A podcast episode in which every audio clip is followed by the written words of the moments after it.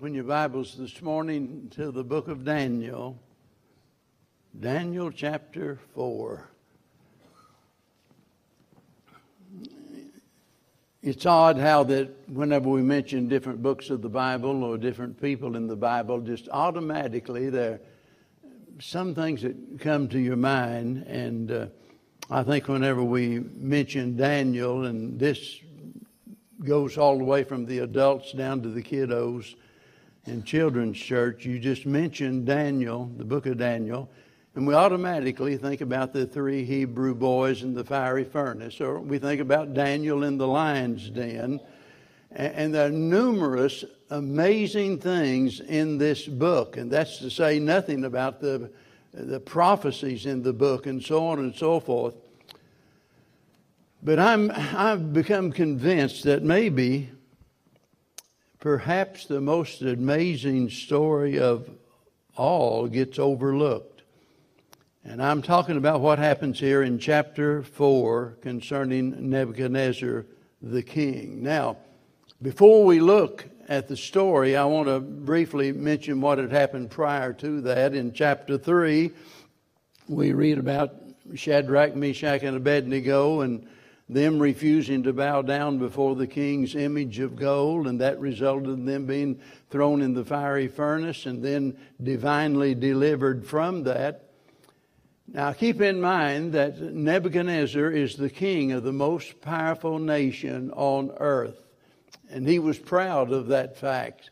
And according to the standards of the world, he had every reason to be proud. He ruled over this vast empire and Babylon itself, the city, was the centerpiece of all of it, and, and it was there the home of the Hanging Gardens, one of the seven wonders of the ancient world.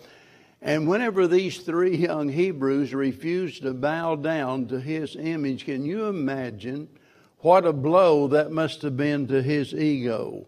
That would have been a major embarrassment to the king. And at first, based on a statement that he makes, you might assume that he had been converted because he makes a decree here forbidding anyone from speaking out against the God of the Hebrews. So that sounds good. All right, finally he got it. He woke up. But at that point in time, it was simply censoring people from speaking not only against them, but I suspect any of the other gods that people worshiped in that day. So our God was just one God among many so far as he was concerned. But seemingly that problem was solved. But when we come to chapter number four, we see that the problem still existed because after a dream and a warning from Daniel, in fact, I want you to look at that warning in verse number 27. And this is after the dream where God is about to reveal to him his downfall. Daniel said, Wherefore, O king, let my counsel be acceptable unto thee, and break off thy sins by righteousness, and thine iniquities by showing mercy to the poor. Notice what he says if it may be a lengthening of thy tranquility. In other words, if you want to really make things right, then you need to repent of your sins. You know, some of the best advice we ever receive come from people that have failed. There are many examples of that in the Bible, and our text is another example of that. In this case, it comes from one of the most unlikely people that we could ever imagine, and that's Nebuchadnezzar, the king of the mighty Babylonian Empire. He was the Saddam Hussein of that day, by the way, and it's evident in his confession that he discovered something that a lot of folks uh, never discover. Notice in verse 37, just want to read just uh, one statement here, and then we'll move on from that. He says, Those that walk in pride, he is able to abase. Now, that's after the fact. That's after the story that we're going to be considering. And if you, if you don't believe that, then you need to really listen and consider the story that we're looking at this morning because here's a man speaking from personal experience. And throughout the Bible, we find evidence again and again and again proving that statement is true. So, this is a lesson from a man who had failed miserably, a man that we would never suspect of being capable of offering good advice. Those that walk in pride, he is able to abase. Now, all of this begins here about verse 18, and we're not going to begin reading there, but but here, and actually the story starts earlier in the text. If you go back and read the first part of the chapter, God has been at work trying to get the king's attention, and he's used various things. In other words, God is trying to reveal to him the truth about who he, that is God, who he really is. And so, in doing so, notice that that several things had already taken place. Uh, you know, he saw uh, how that Daniel and his friends had prospered, although they refused to eat the king's meat and drink the king's wine. They said, No, we're not going to do it. And yet they prospered above all of the others. And so it was a way of God trying to get his attention. Well, we come to chapter number two. And here we find Daniel revealing the king's dream and gave him an explanation of it. And uh, if that wasn't enough, we come to chapter 3 and we find here the three young Hebrews being delivered from the fiery furnace. And boy, that ought to get anybody's attention, right? To think about the fact that here they are walking around in the furnace and there's a fourth man in the fire and God has delivered them from that.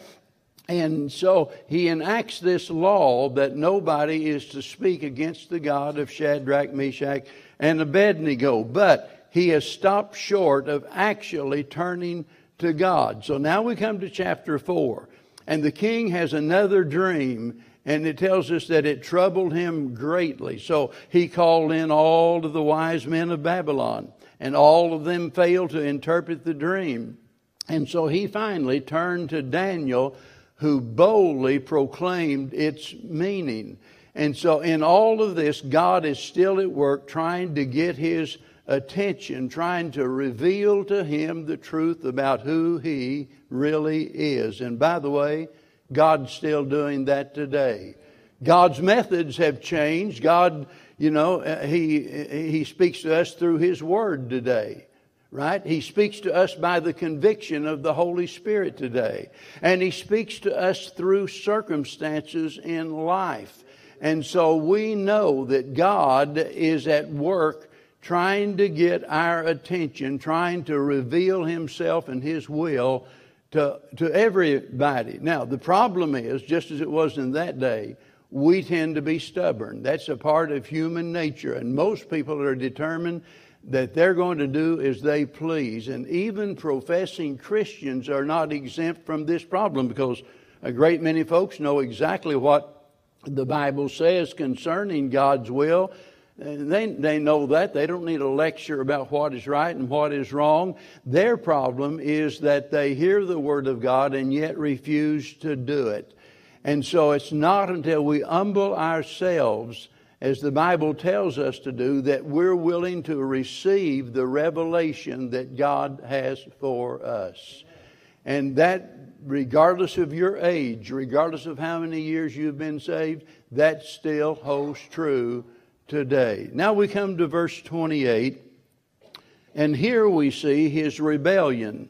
The revelation has been given, but notice here, beginning in verse 28, all of this came upon King Nebuchadnezzar.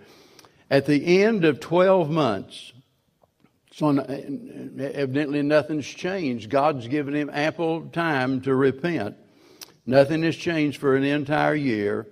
That he walked in the palace of the kingdom of Babylon. And the king spake and said, Is not this great Babylon that I have built for the house of, of, of the kingdom by, by the might of my power and for the honor of my majesty? while the word was in the king's mouth, there fell a voice from heaven saying, O King Nebuchadnezzar, to thee it is spoken, the kingdom is departed from thee and they shall drive thee from men, and thy dwelling shall be with the beasts of the field. And they shall make thee to eat grass as oxen, and seven times shall pass over thee. That refers to a seven year period. until thou know that the Most High ruleth in the kingdom of men and giveth it to whomsoever he will.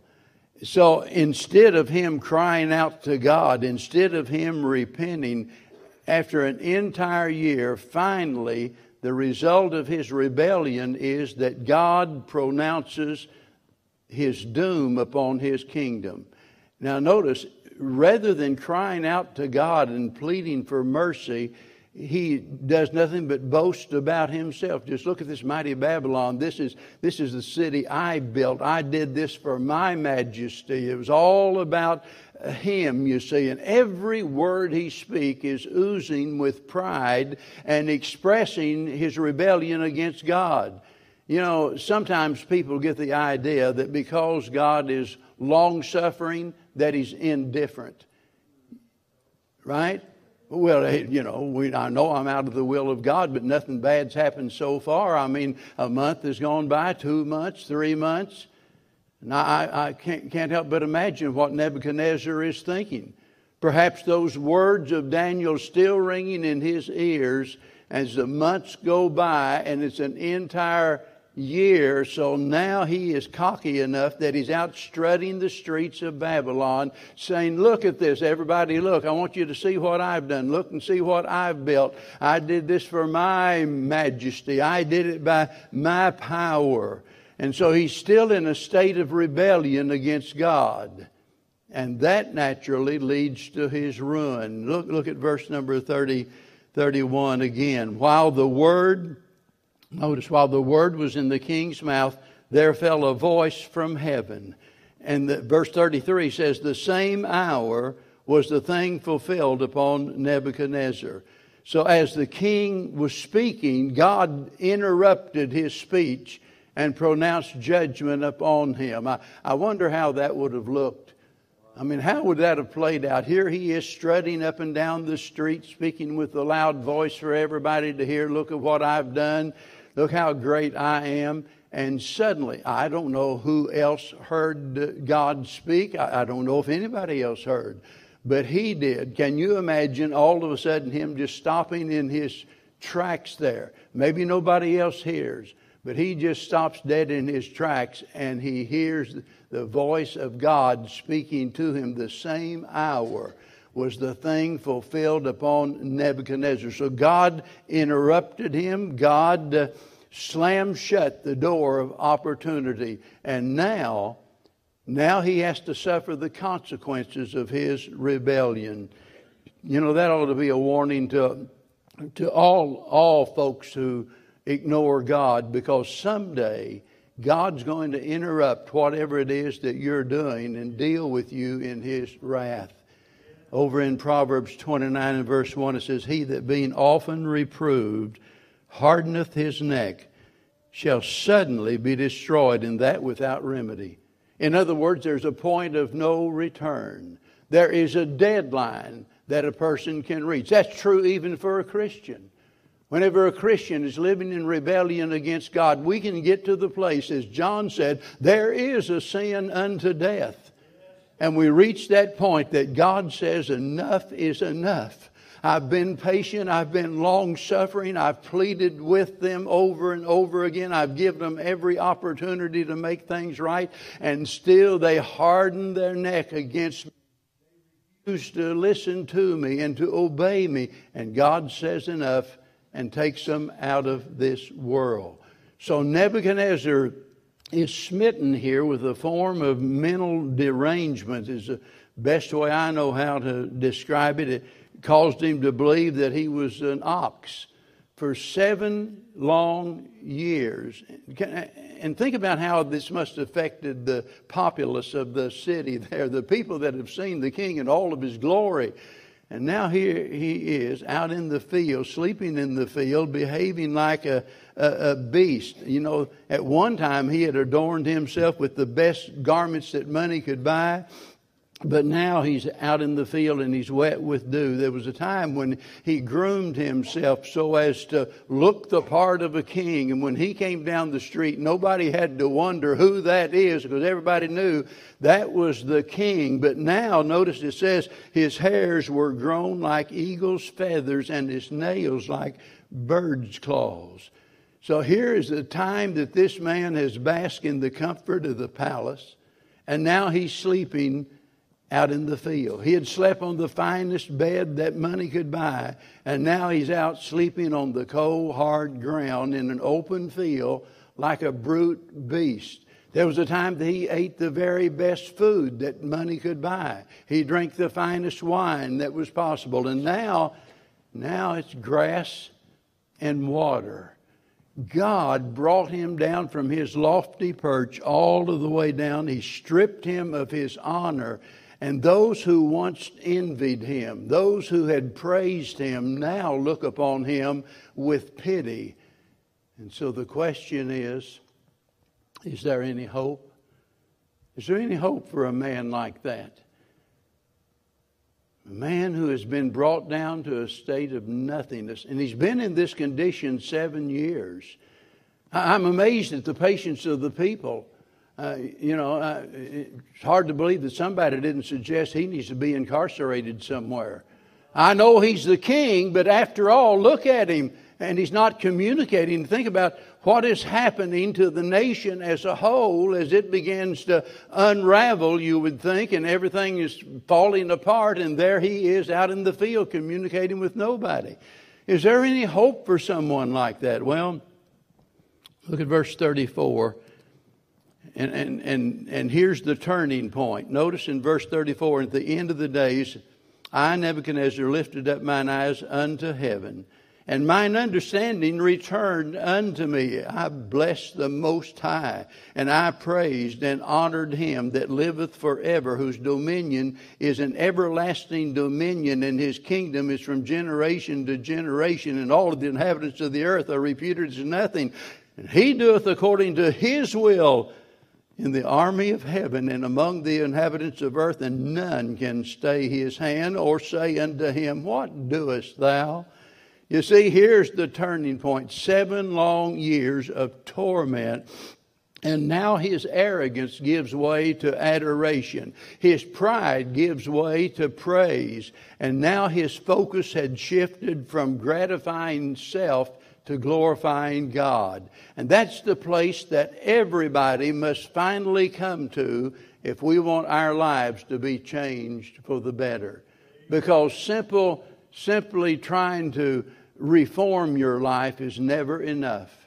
Somebody says, Well, you know, I'm not as bad as all of those Christians, and they've got a long list of the things that they've done, the good works that they've employed, and they think about all of the bad habits that they've quit. But listen, none of us get right with God by making a list of the good things that we've done.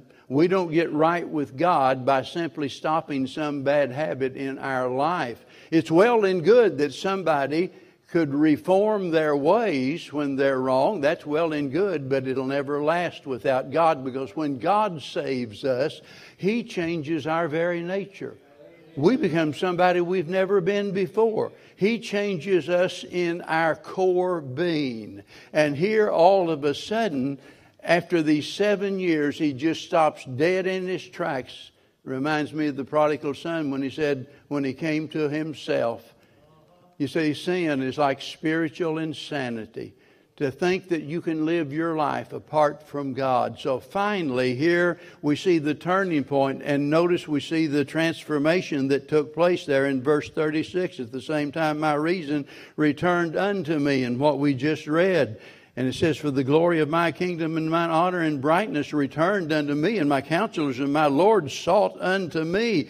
And I was established in my kingdom, and excellent majesty was added unto me. Aren't you amazed at God's power? There's no limit to the power of God. And maybe, maybe this morning you're thinking about someone. It might be someone that you love dearly, someone that you have prayed for, someone that you have talked to over and over and over again about their waywardness, and you've tried to help them. And maybe you've finally arrived at that place that you feel that this is just hopeless. I don't see any sense in talking to them anymore. I'm just going to leave them in God's hands. I'm just, you know, I, I'm done with it. I'm not going to waste any more time with them. Let me remind you of what God has done and that God can still do the impossible. With Him, there's no such thing as a hopeless case. Now, you know, maybe, maybe like Nebuchadnezzar, you think, well, I'll tell you one thing I'll, I'll never bow down before uh, the God of the Christians. I'll never yield myself to God. Don't be too sure about that. God brought him down, and he can bring you down.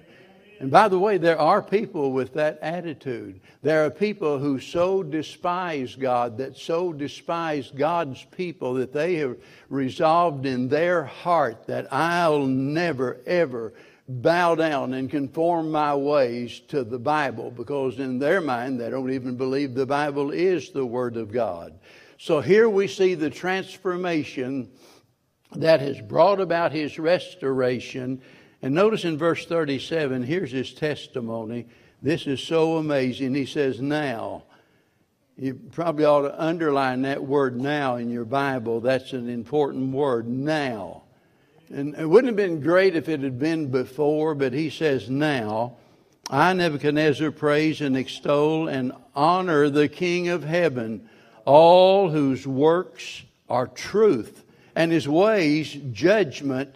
Notice, and those that walk in pride, he is able to abase. Those are remarkable words. And this once proud, powerful, sinful Gentile king is now converted so far as we can tell because now he is proclaiming his praise of Jehovah. And listen, if we're smart, we'll learn a lesson from this because you know, some folks strut around in the little kingdom of self and they act like they're in control of their destiny, that they're going to do what they want to do. They don't have to answer to anyone. But listen, God can bring us down just like He brought Nebuchadnezzar down. So maybe, maybe there's someone here today, and you, you've, you've already heard it all it might be that you attended Sunday school when you were a child growing up. It might be that you're regular in church attendance now and you've heard it again and again that you must be born again. You've heard preachers say, except you repent, ye shall perish, and all. And. You've heard all of the information, and yet you still have hardened your neck against God, and you have refused to repent and refused to turn to God let me tell you, now's the time because the door of opportunity is open. And whenever we read about this man, we, we, on, we only read that uh, about another year of his life and his wicked son took his place, his grandson. All of a sudden, everything began to deteriorate at that point. And, I've often thought if Nebuchadnezzar ever wondered about those years that he had wasted the wasted, I'm not talking about just those seven years. I'm talking about all of the years of his life that could have been used for the glory of God, that could have been used for something of eternal value. And all of these years of his life, he has spent those years just concerned with himself until now. And we come down to where, as far as we know, and anything that we can find to read about him, he only lasted uh, like uh, another year. And so you have to you have to wonder what he thought about that. I've often mentioned that old song, Wasted Years, Oh How Foolish, and spoke about how Bev's granddad and that song affected him and the change that it made in his life whenever he looked back and, and thought about all of those wasted years. And no doubt there are others that to this day others that are wondering about the spiritual condition of Nebuchadnezzar. Uh, th- those that really wonder, was he really truly converted, or is this another is this another scam? You know, is this like like it was before? Uh, how do we know he's really serious? Because we don't have a historical record, you know, giving us a lot of evidence of great things that he did. We, we don't know. I believe God left all of that information out for a reason. Whenever you get among preachers, there will be some that'll say there's no way that he was truly converted, and others say, yes, indeed, that had he not been really converted, we'd not read about this wonderful testimony here. Now, here's my point. Why do we have to wonder about it? Let this be a lesson to you. Don't you dare die leaving others wondering about where you stood with God. You ought to live your life in such a way that it leaves no doubt because the manner of your life should be such that it removes any doubt about your relationship with God. They shouldn't have to wonder about that. It's a heartbreaking thing to lose a loved one and really wonder in your heart were they really saved or not. Don't leave a question mark like that in the life of your loved ones. And by the way, if you're here this morning and you have been saved, you, there's no doubt about that. Let God use you to be, to be like a Daniel to others. That is, that you might be used of God to help bring others to God. Because Daniel demonstrated how we ought to treat our enemies. Now, think about it. Nebuchadnezzar is the man that was responsible for basically destroying his life. I mean, he, he, he, came in and sacked Jerusalem, and he took him and a few other young Hebrews, took them into captivity back to Babylon to use for his own purpose. And you think about all of the lives that were lost, and here is a young, young man, maybe a teenager, taken away to another country, separated from his family, his friends, his hopes, his dreams, and all of that. Nebuchadnezzar has ruined his life. And yet, whenever we read the record here, it is absolutely amazing that Daniel expressed so, such great concern about the king's welfare. And he, he does it repeatedly. I, I mean, it's, it's obvious. Look, look in Daniel chapter 4 and verse number 1, the, this verse here Nebuchadnezzar the king, unto all people, nations, and, and languages that dwell in the earth, peace be multiplied unto you. Well, I'm not so sure that's what I would have said to him if I'd been in Daniel's shoes. Verse number 27, he says here, Wherefore, O king, let, let my counsel be accepted acceptable unto thee, and break off thy sins in right, by righteousness and thine iniquities by showing mercy to the poor, if it may be a lengthening of thy tranquility. Boy, he had more self control than I've had in my life sometimes. To think about the man who ruined your life, and not just your life, but your entire family. They've all suffered as a result of what this man did and yet Daniel is praying for his the lengthening of his life and his tranquility and and, his, and God's blessings upon him. Why would he do that? Well, Daniel was doing exactly what the nation of Israel was designed to do. This, this was to be the purpose of Israel as a nation.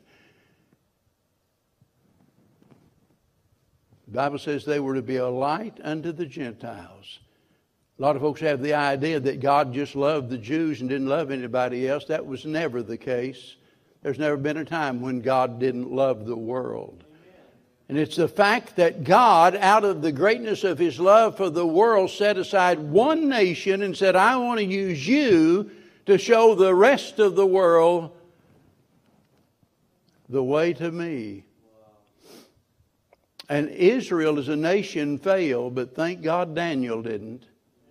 He was a bright and a shining light to that king. That king had to wonder, what have I got to do to these guys to ruin their day? I put him in a lion's den, I put the others in a fiery furnace, and, and they're still respectful to me, and so forth. Daniel had learned how to love the unlovely look, we can't do anything about the way that others treat us. There are going to be people that will hate you. There are people that will despise you. You might be shocked if you knew the real truth about what some people right here in this auditorium right now really thought about you. Uh, you can deceive yourself all you want to by thinking, oh, everybody loves me. Baloney. I'll guarantee, I'll guarantee you that there are people that do not care near as much about you as what you would like to think. They're just, they put it on the facade to make you think they do when they don't. And as long as you're in this world, you've got to deal with knuckleheads like that. Uh, it's a fact. You look, you can't dictate how other people treat you. The only thing we can control is our response to them. Thank God that Daniel didn't go off and pitch a fit. Thank God he didn't try to run away. He didn't do anything to jeopardize his position there that God had placed him in and was using him to be a light to Nebuchadnezzar and a light to that nation. And that's exactly what God expects from us when he says, You are the light of the world.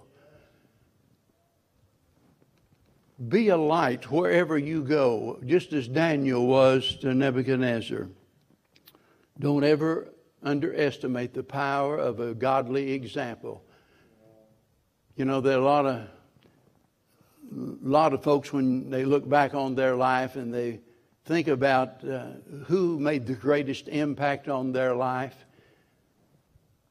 you know, the Sunday school teacher and the pastor, you know, uh, you know, we might like to think, boy, I made a really good impact on their life. And I hope that's true. In a lot of cases, it is.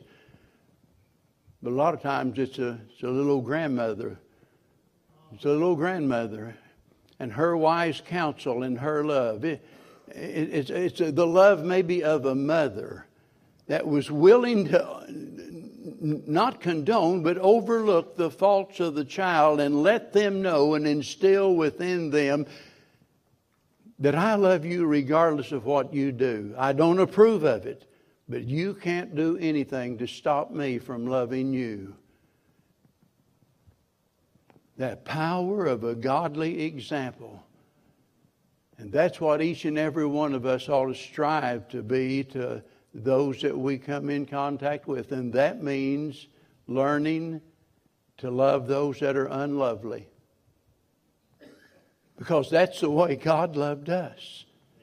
In that while we were yet sinners, that not after we got better, not after we quit this sin and that sin, but in our sinful state, God said, I love you so much, and I'm going to prove it I'm going to send my son down. I'm going to let you beat him to a pulp.